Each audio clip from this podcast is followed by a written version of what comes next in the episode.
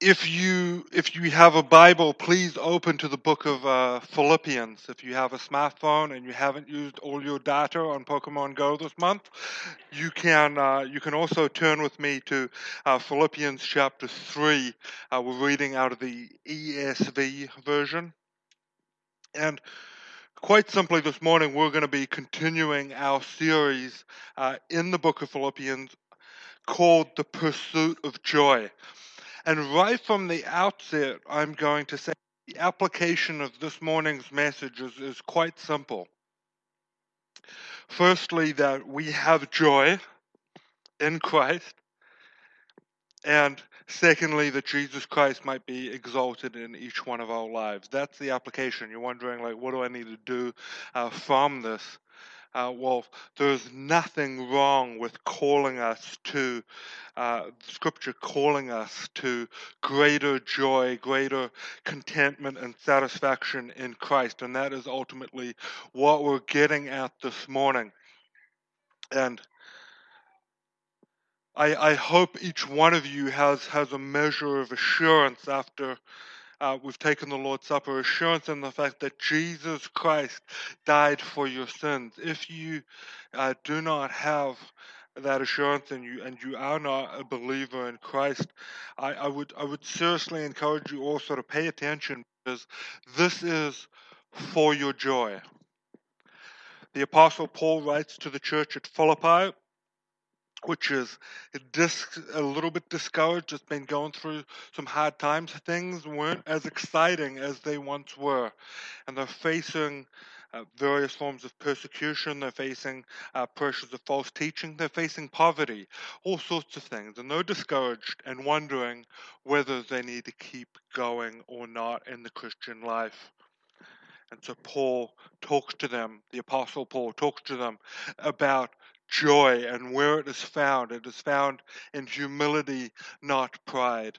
It is found in, as we saw last week, losing your religion and putting all your hope in Christ. and so this morning we're looking at verses 7 to 11 of, of Philippians 3.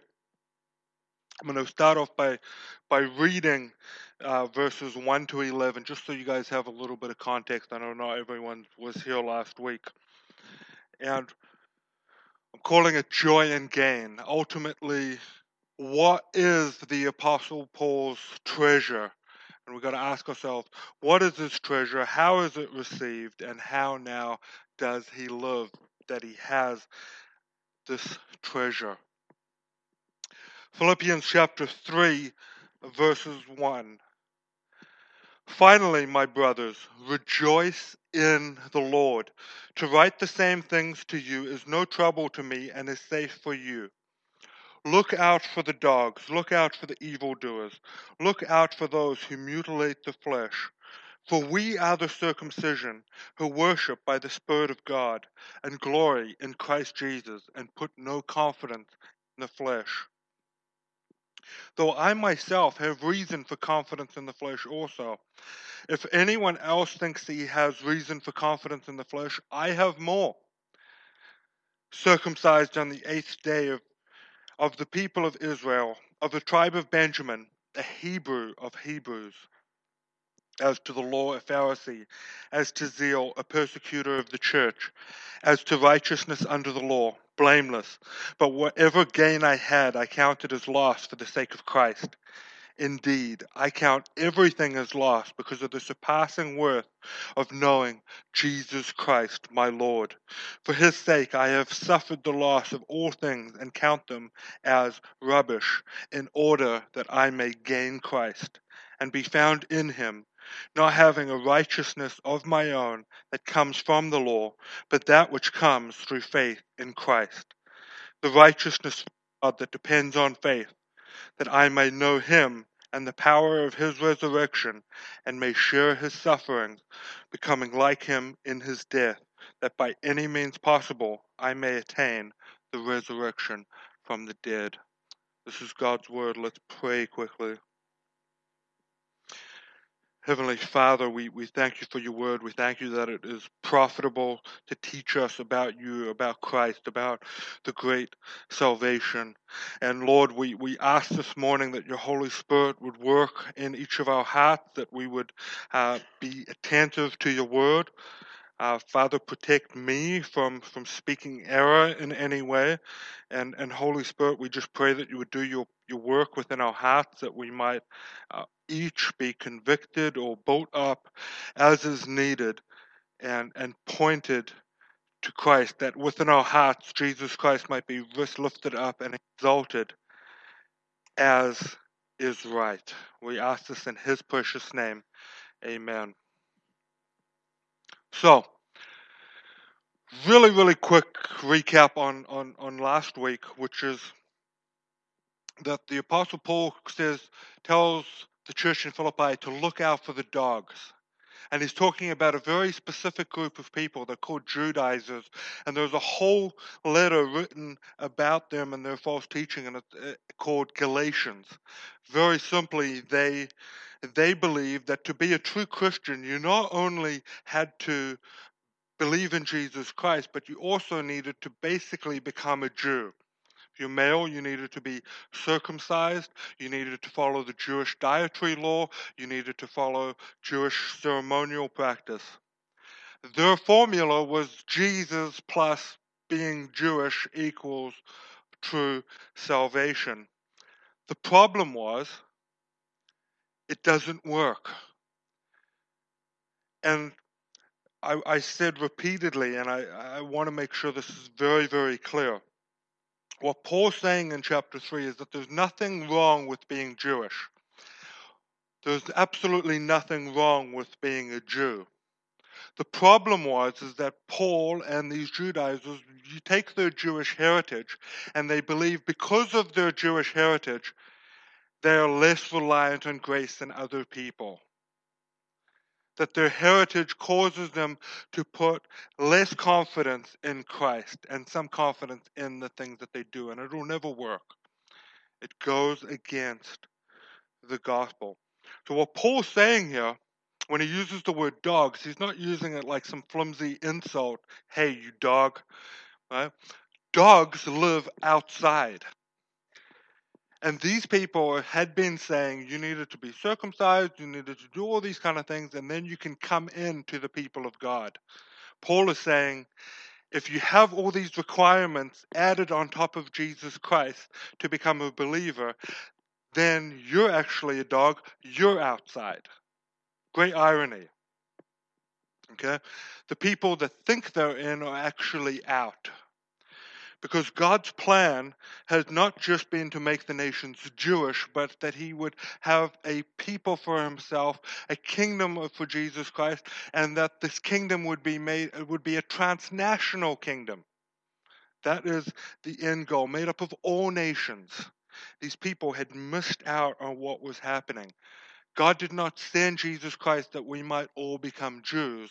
He sent Jesus Christ that we might all be uh, in relationship with Him as Lord and Savior, and that His kingdom would be made up of all people, both Jews and Gentiles. Does that make sense? That's where we're at now. And Paul talks about how he was in no way a failure at being a Jew. Paul did not become a Christian because he sucked at being a Jew uh, or a Pharisee or anything like that. That was not his reason. He was the best of the best in his chosen form of religion. But he comes and he says that he counts it, counts it as loss. We'll kick off in, in, in verse 7, and we're going to spend most of our, our time there. Whatever gain I had, I counted as loss for the sake of Christ.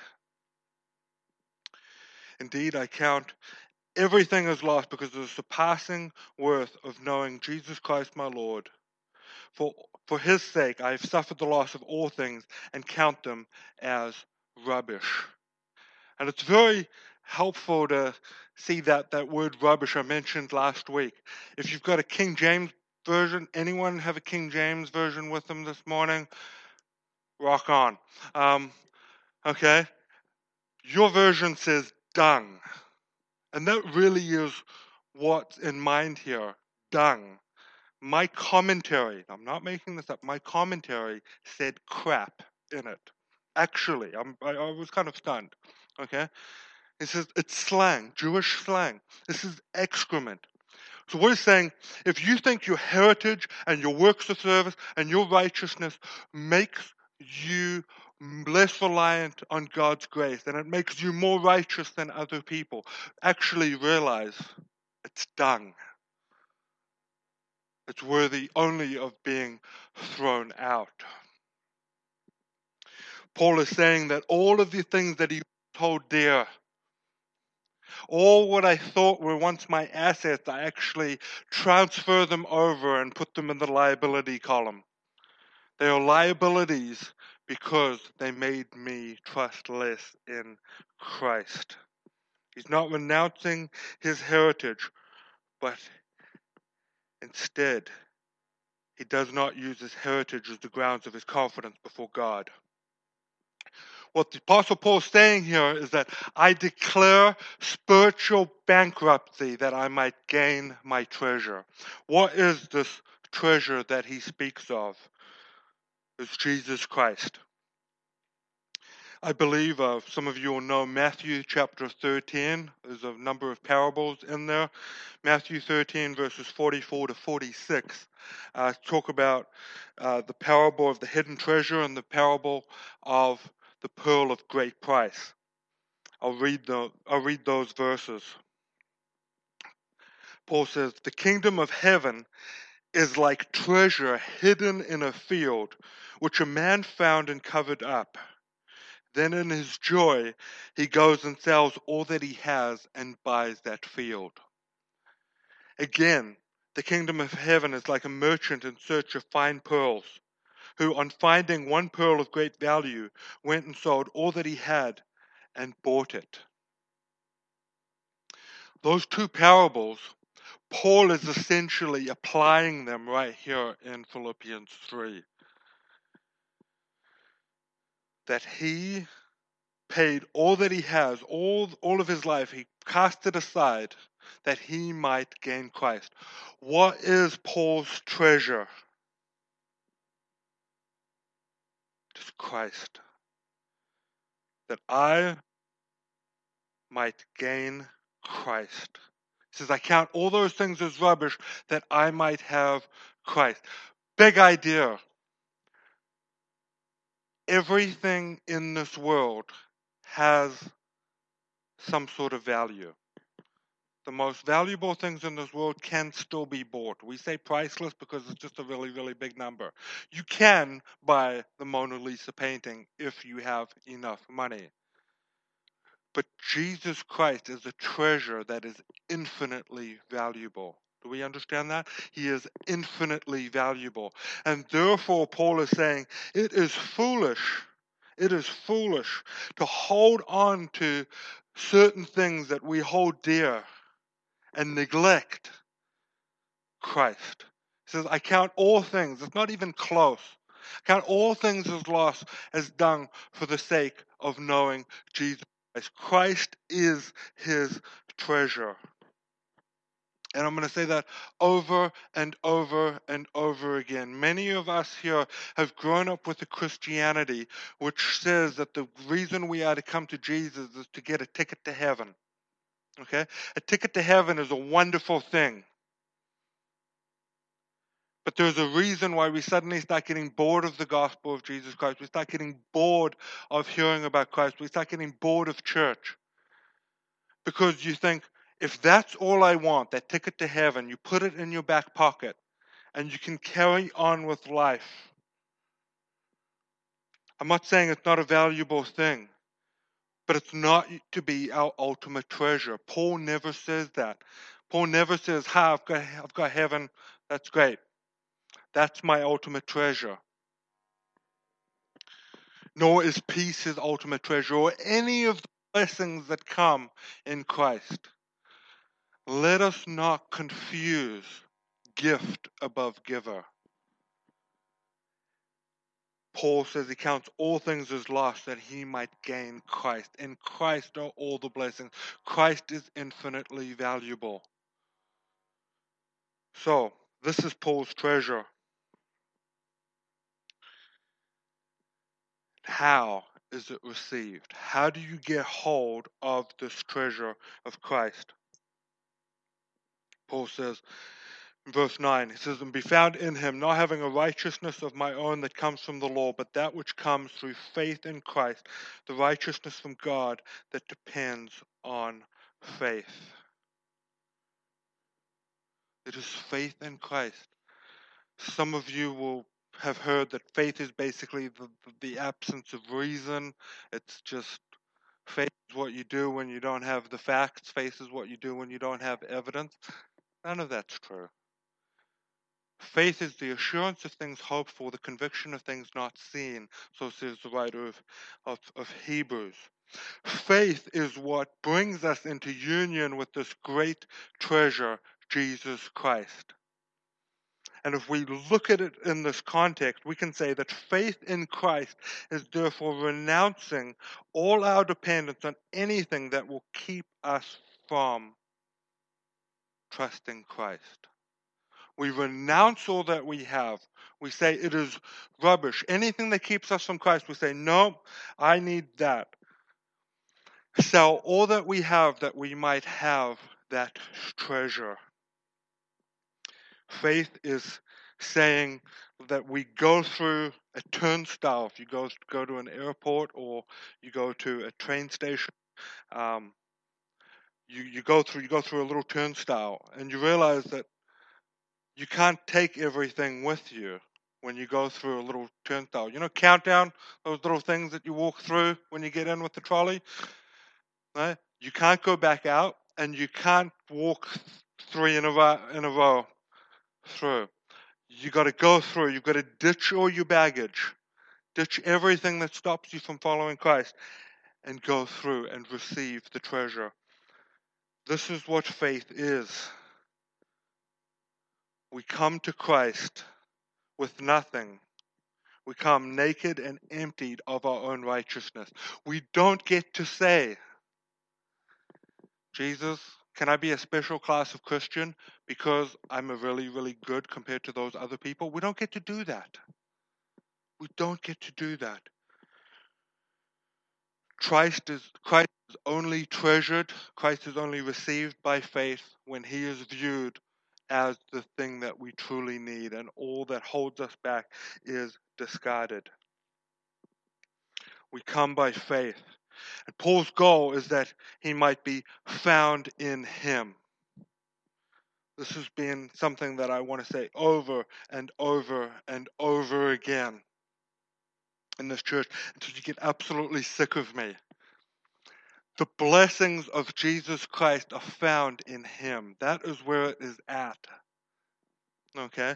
Let us not confuse blessing from the one who gives the blessing, that we might be found in him, that by faith we trust in him, that we are in union with him, that he is our Lord and our Savior. That is why he is to be our treasure. 1 Corinthians chapter 1 verse 30 says, Because of God, in Christ Jesus, in Christ Jesus, who became to us wisdom from God, righteousness, sanctification, and redemption, so that as it is written, let the one who boasts boast in the Lord. Being found in Jesus Christ, being in union with Him, trusting in Him as Lord and Savior rather than yourself, is what leads to the blessings. But the blessings are never found apart from Him in verses 9, Paul talks about something called justification. If you guys are at Riverbend I, and, and Onikawa, I know you've heard those words many, many times. Okay? To be justified means that God immediately declares us right, righteous before Him. That our sins are washed away, and God looks down and sees the righteousness of Christ. In verse 10, he he discusses something called sanctification, the gradual process, the ongoing process of becoming more and more Christ like. That's a gradual thing. Okay, and then finally in verse 11, he talks about glorification that we might rise again, be fully Christ like. Justification, instantaneous. Sanctification, progressive. Glorification, what happens at the coming of Christ. Justification, removal of the penalty of sin sanctification, gradual removal of the power of sin in our lives, glorification, final removal from the presence of sin. Those blessings are not your treasure. And I want to make that very clear. Those blessings are not your treasure. They're no they're not ultimate. Christ is ultimate. They come in Christ. Let us make sure that He is the one that we hold on to. We're justified by faith, but faith, we're not. Our faith is not connected to justification. Our faith is connecting us to Christ. In Him are all the blessings.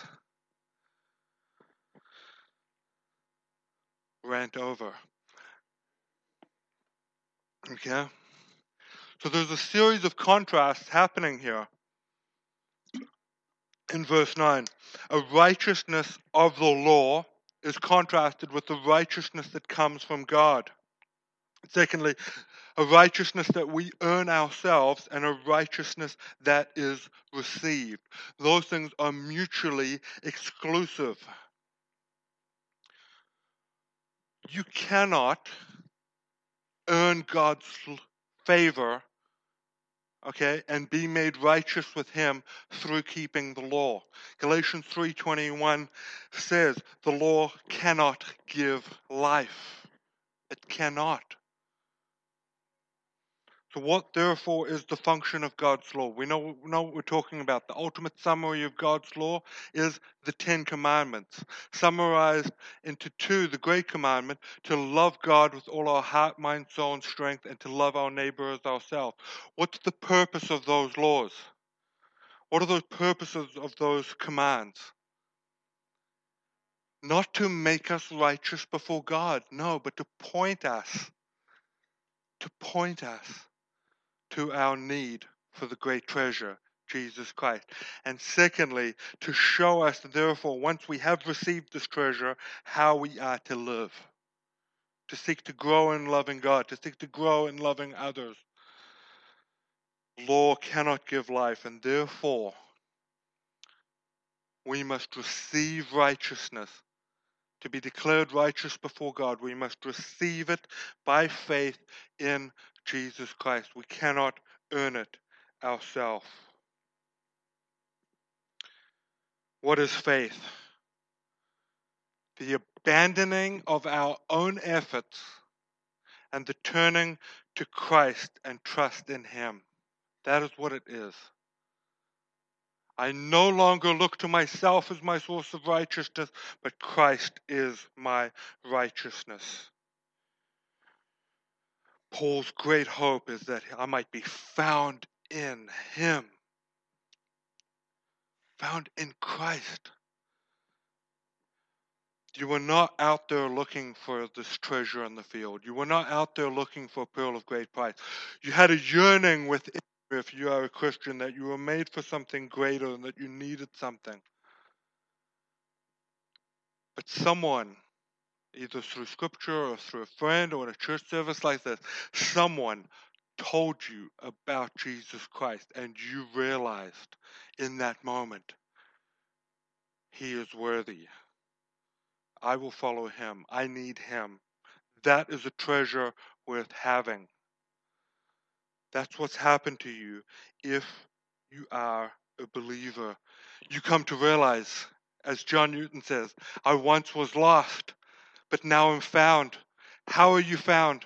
You are found in Christ.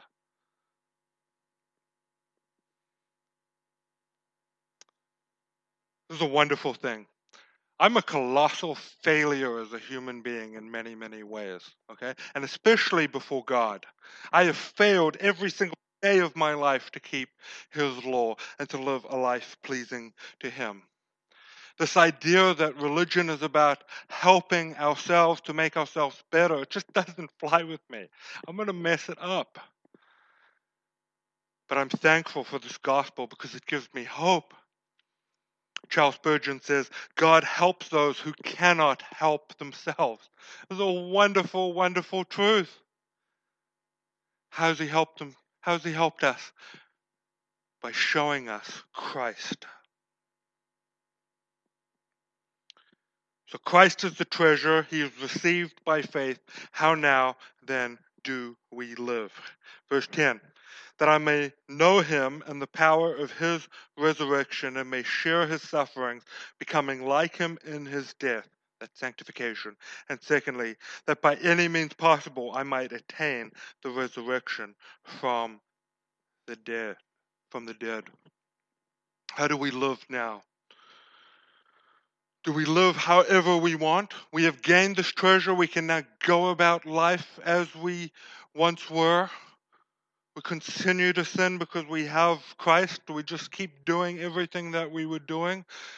Do our desires remain exactly the same? No.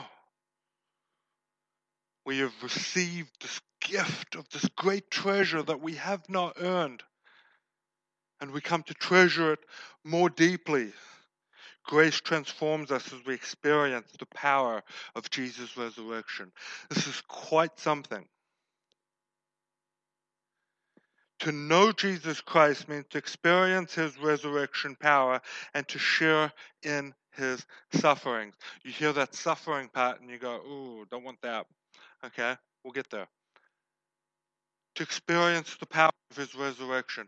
Someone said to me quite rightly this week that it seems like when we're told that the Christian life is experiencing Christ's resurrection power, that it feels like just reading that well, we're supposed to be perfect, right? We're supposed to be sinless.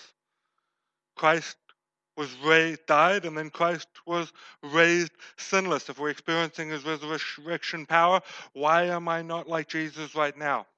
That next week's message. Sorry about that. It's only a two hour drive, guys. You can come back. Um, But being found in union with Christ not only declares us righteous right then and then, that we have a righteousness that we have not earned, but the righteousness that we have received, but it also changes the way we live. And God, through His Holy Spirit, begins to work in us that we might experience the resurrection power of Jesus.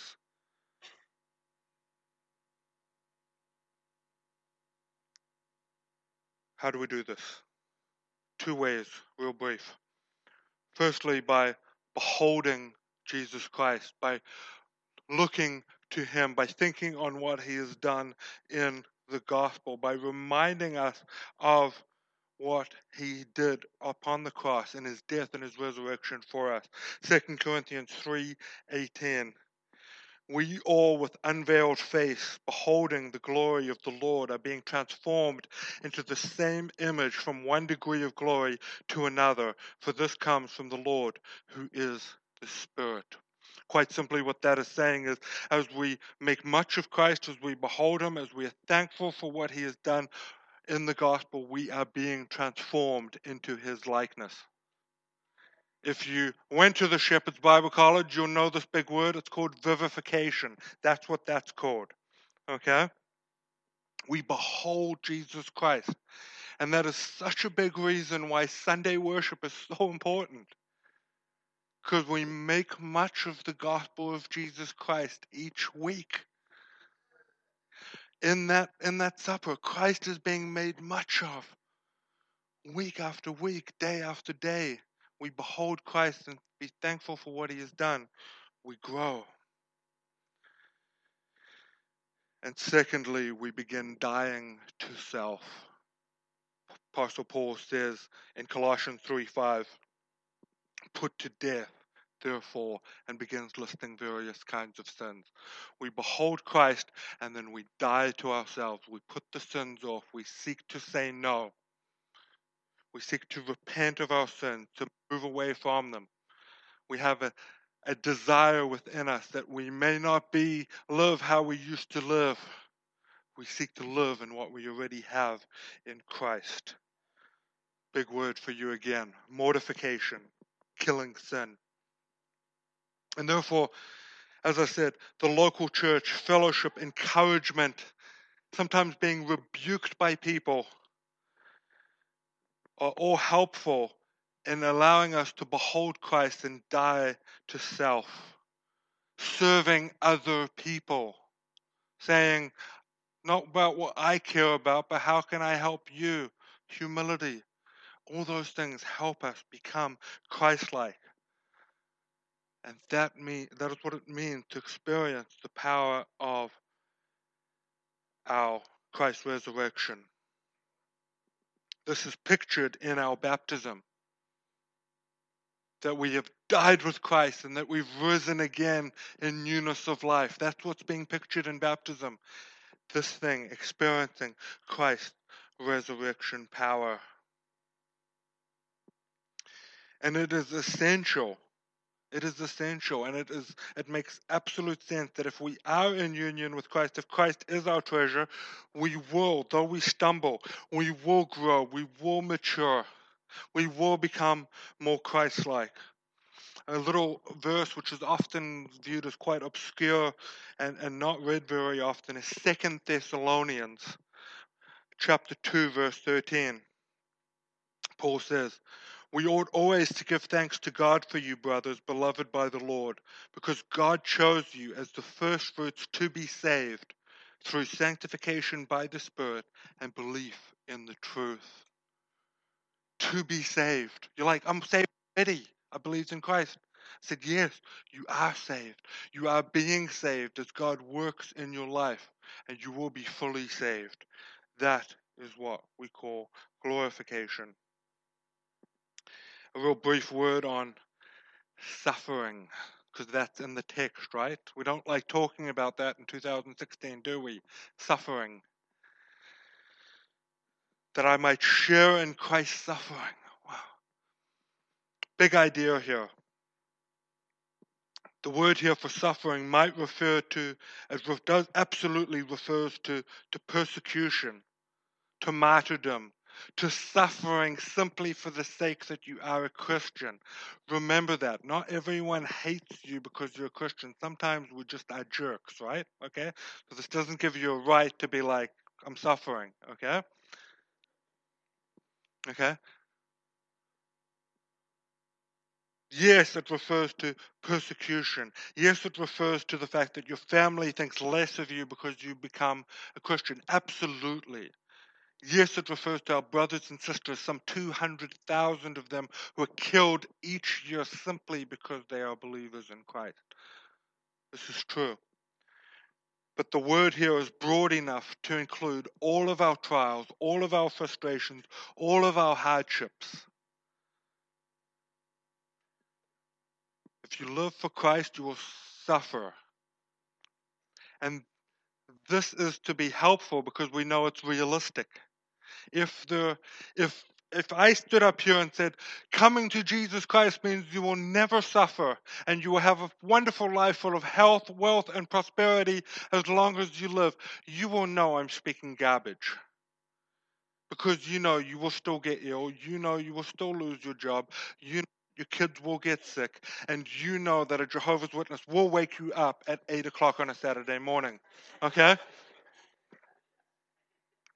okay. Okay? But why are we surprised? Jesus Christ, remember we're in union with Him. He is our treasure. Did He suffer? I don't mean to overstate my case, but I think He suffered a little bit.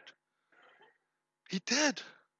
Why is it that we think that the disciples ought to be greater than their master and experience something different? It's not true. Again, I quote the ever quotable Spurgeon. He says, I have learned to kiss the wave which throws me on the rock of ages. Suffering is a natural part of this life, whether it is for your faith or not because of your faith, but it is a natural part of this life. has the effect on throwing us on Christ, throwing us on the hope that He has given us, and treasuring Him more. That's the purpose of it. That's the purpose of it. That we eagerly look forward to being with Jesus.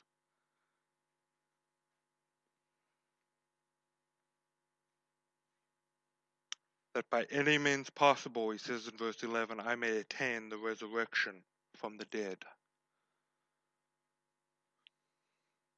By any means possible, I might attain the resurrection from the dead. Glorification, that's what he's talking about. When Christ comes again, we'll have a fully sinless body.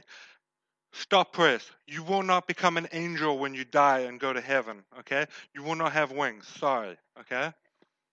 Okay? Not biblical. But he says, by he says, because I'm in union with Jesus Christ, because he is my treasure, as Christ rose again, ascended into heaven, and now sits at the right hand of the Father, I will rise again. I will experience this. I will attain the resurrection from the dead.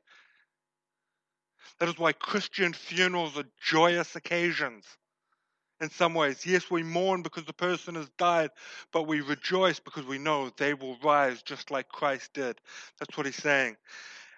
And Paul says, by any means possible, I might attain this. Paul's not saying I earn this resurrection. He's made it very clear that he doesn't. But what he's saying is he continues to pursue Christ likeness. Having Jesus Christ for Paul is not simply having a ticket into heaven in his back pocket and he goes about life as he was, but it involves a constant pursuit of Christ, a constant pursuit of beholding Christ, a constant pursuit of killing the sin in his life, a constant pursuit of joy, a constant pursuit of becoming more humble, more loving Every single person in this room wishes to become more loving. I'm sure of it. 1 John 4:19 We love because he first loved us. How has he first loved us? In Christ. As we behold what Christ has done, we are changed.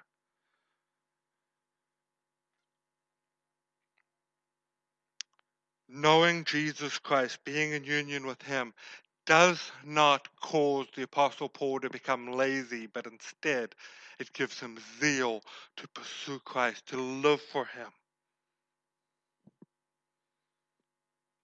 and become what He already has in Christ. You're in union with Christ because He is your treasure, and you are becoming like Him. That's the goal. You're declared righteous like Him, you're becoming like Him, and you will be like Him. I'm going to close with this quote.